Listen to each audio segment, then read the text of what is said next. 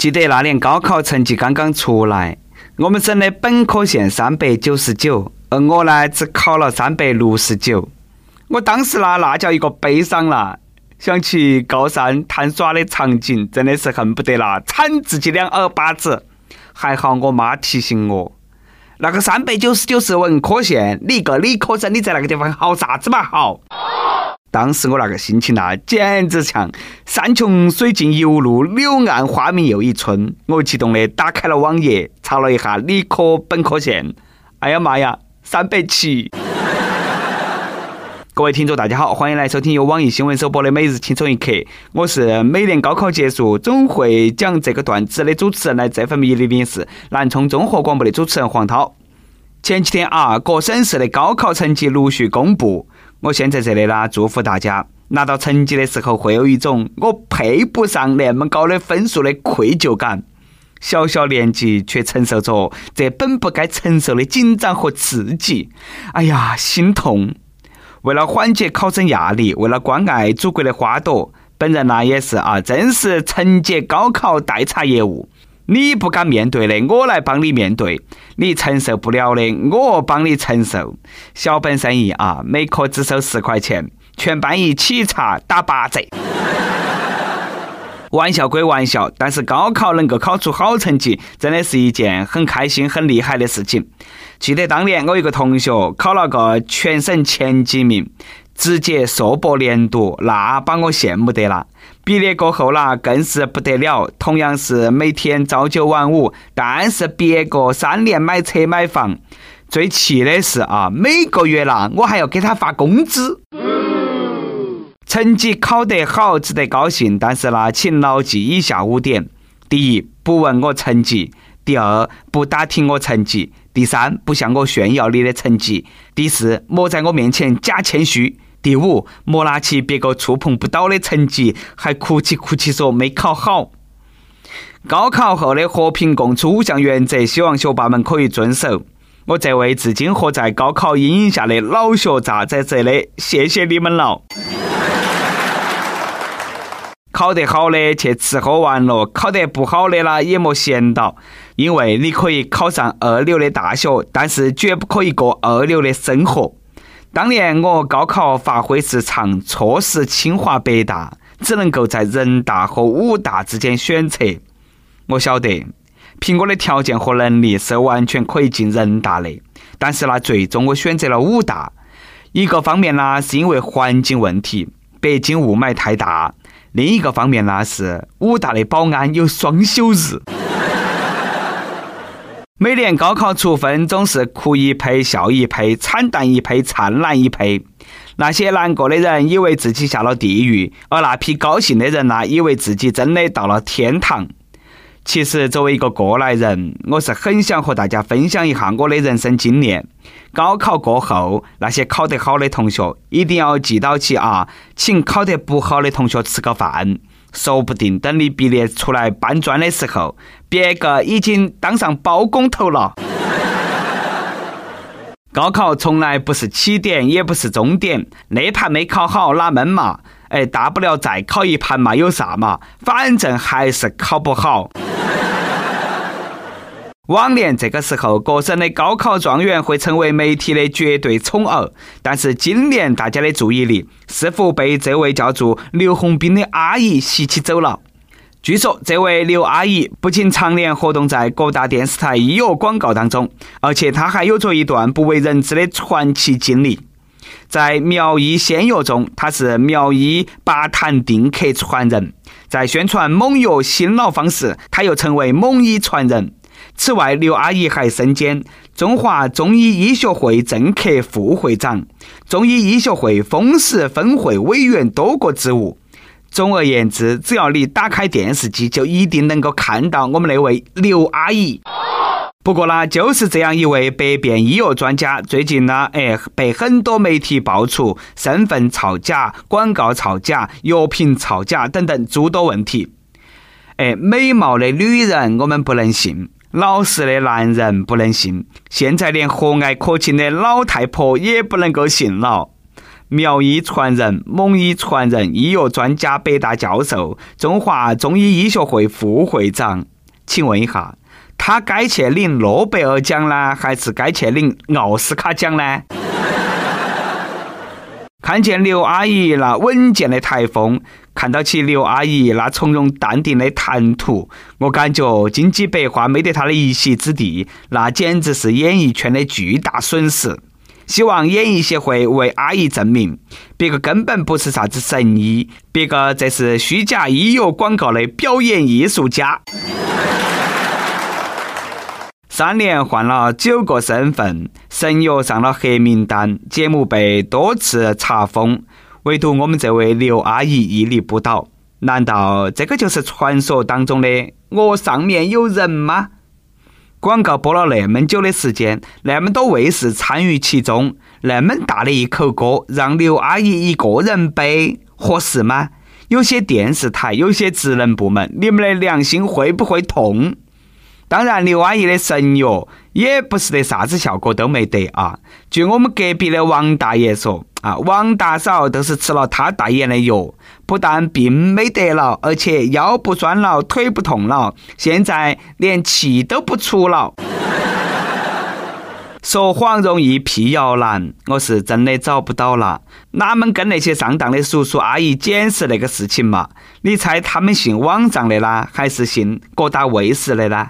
以前妈老汉亲手把我们送到起学校头去接受教育，但是现在哈，只要你一说，哎，那些广告信不得，他们呢总是对我们说，就你懂得多，唉。神医都能够治绝症了，请问哈，这种不懂风情的病，哪个能够治得到呢？话说最近有位小哥网上发帖求助，说自己的朋友啊，某十九岁的少女，最近呢住进了自己家，原本以为只是住几天方便找工作，但是呢哪晓得这个小姑娘一住都不走了。小姑娘白天抱到起玩具熊睡瞌睡，晚上呢就站到起小哥的电脑打游戏，就那么过了好几天，结果小伙子彻底郁闷了。我都好久没耍游戏了，我该哪门办嘛？哎哎哎，小伙子啊，此刻呢，我有个大胆的想法和一个不成熟的意见，你想听哪一个？一连好几天站到起你的电脑打游戏，你却无动于衷，你哪么那么莽嘛？你硬是莽得可以啦！听我说嘛，这个是圈套，搞忙去报警。这么的话，你以后啦，可能就再也不能够耍游戏了。至于那个妹儿，我要好生批评下你，天天打游戏，哪么你都那么不上进呢？我家的高配电脑，人体工学座椅，空调二十四小时吹，冷饮小吃无限量供应。哎，你有没得兴趣来耍一下？有时候啦，这个男生不解风情，真的是让人很着急。就说上盘，我和隔壁部门一个女同事出去出差，晚上她跑来问我：“我可以和你睡一个房间吗？我一个人好怕黑咯。”结果啦，当时我都把她拒绝了。你还真敢想嘎，和我睡一起，那我晚上啷么看波多野老师嘛？当然，这个事情呢要怨我，主要是我那个人呢太老实，太不懂得那些虚头巴脑的东西了。记得上盘我和某个女神聊天，还专门聊到了这个问题。我问女神，为啥子女的都喜欢那些油腔滑调的男的啦？而我这种老实的男人，为啥子没得哪个喜欢呢？结果女神说。你这个不叫老实，你这个叫不解风情。哦，当时我很生气，我又问他，我哪门不解风情了嘛？我觉得我多好嘞。哪晓得女神偷偷一笑说：“那你今天晚上来我屋头嘛，我到时候给你说。”我当时都急了噻，我一拍桌子，不得行，必须现在你给我解释清楚。要说不解风情，这位大哥简直是哎和我有一拼呐。说安徽铜陵的唐女士通过网络结识了男子刘某，哎，某日两人约会，情到深处啊，这个唐女士发现哪里不对劲？哎，我金行上的一万多块钱的大金项链不见了呢？唐女士赶忙报了警。后来调查发现，原来这个大金项链竟然是这个刘某趁和唐女士亲热的时候，偷偷用牙齿咬断了，带起走了。金项链都咬得断了，这位大哥，你那个牙口也是好啊！莫非你祖上姓陈，双字咬金？人都快是你的了，你还贪别个那么个金项链？你这个真的才叫做财色兼收啊！真的不明白，有些人为啥子对大金项链那么有执念？昨天我在马路上被一个戴起大金项链的大哥撞了，耳机还被他踩了一脚。大哥当时一脸很看不起我的眼神。哎，就你这个板友，你还耍黑怕铺？赔你五百块钱，买条金项链戴起再出来啊！当时呢，我又好气又好笑，一脸关切的看着他，给他说。打电话给你屋头的人，都说你刚刚踩烂了一个深海赛尔 H E E 耳机。每日一问，异性给的暗示，你有错过吗？当时是啥子情况？请跟帖和大家一起来分享你的故事。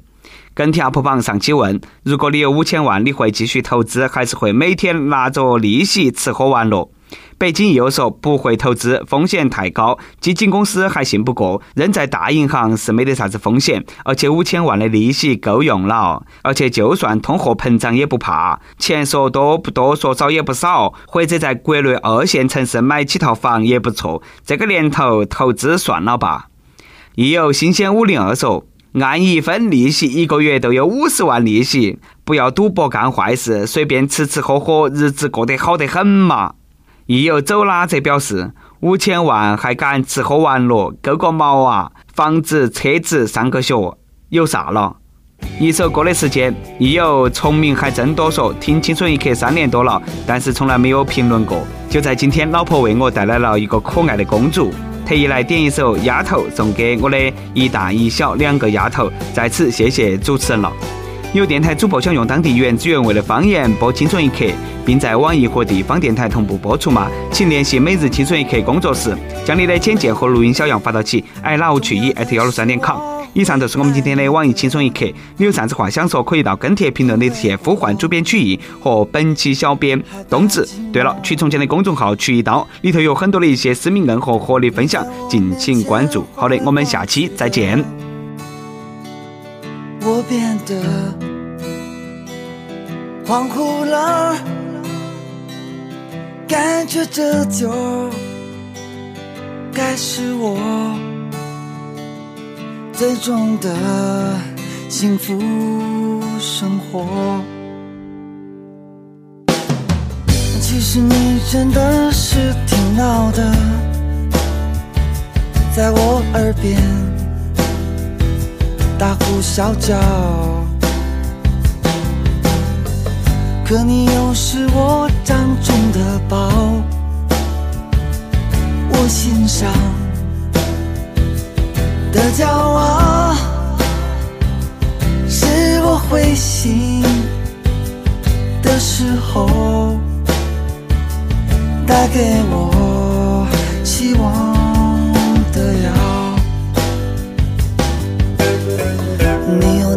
长的睫毛，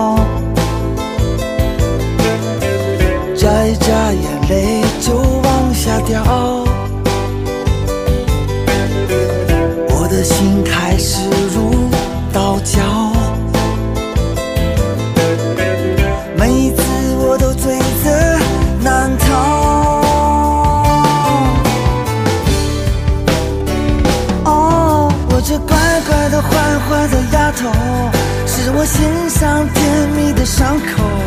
你是对的，你是错的，反正规矩都是你定的。我那不胖也不瘦的丫头，你总会明找减肥的理由。这种日子很有奔头，只是你变成什么样子，我们都会享受。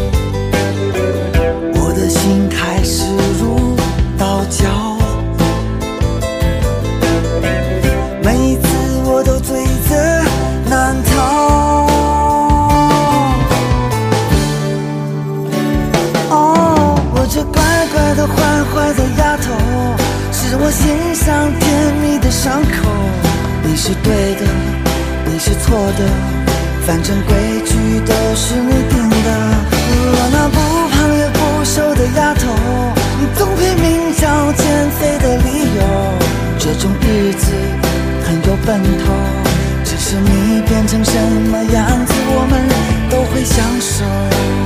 哦，我这乖乖的坏坏的丫头，是我心上甜蜜的伤口。你是对的，你是错的，反正规矩都是你定的。我那不胖也不瘦的丫头，你总拼命找减肥的理由。这种日子有奔头，只是你变成什么样子，我们都会相守。重要的是我会爱你的，因为我害怕寂寞。你在我面前晃来晃去的，我变得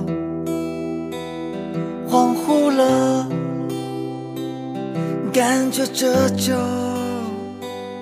该是我。最终的幸福生活。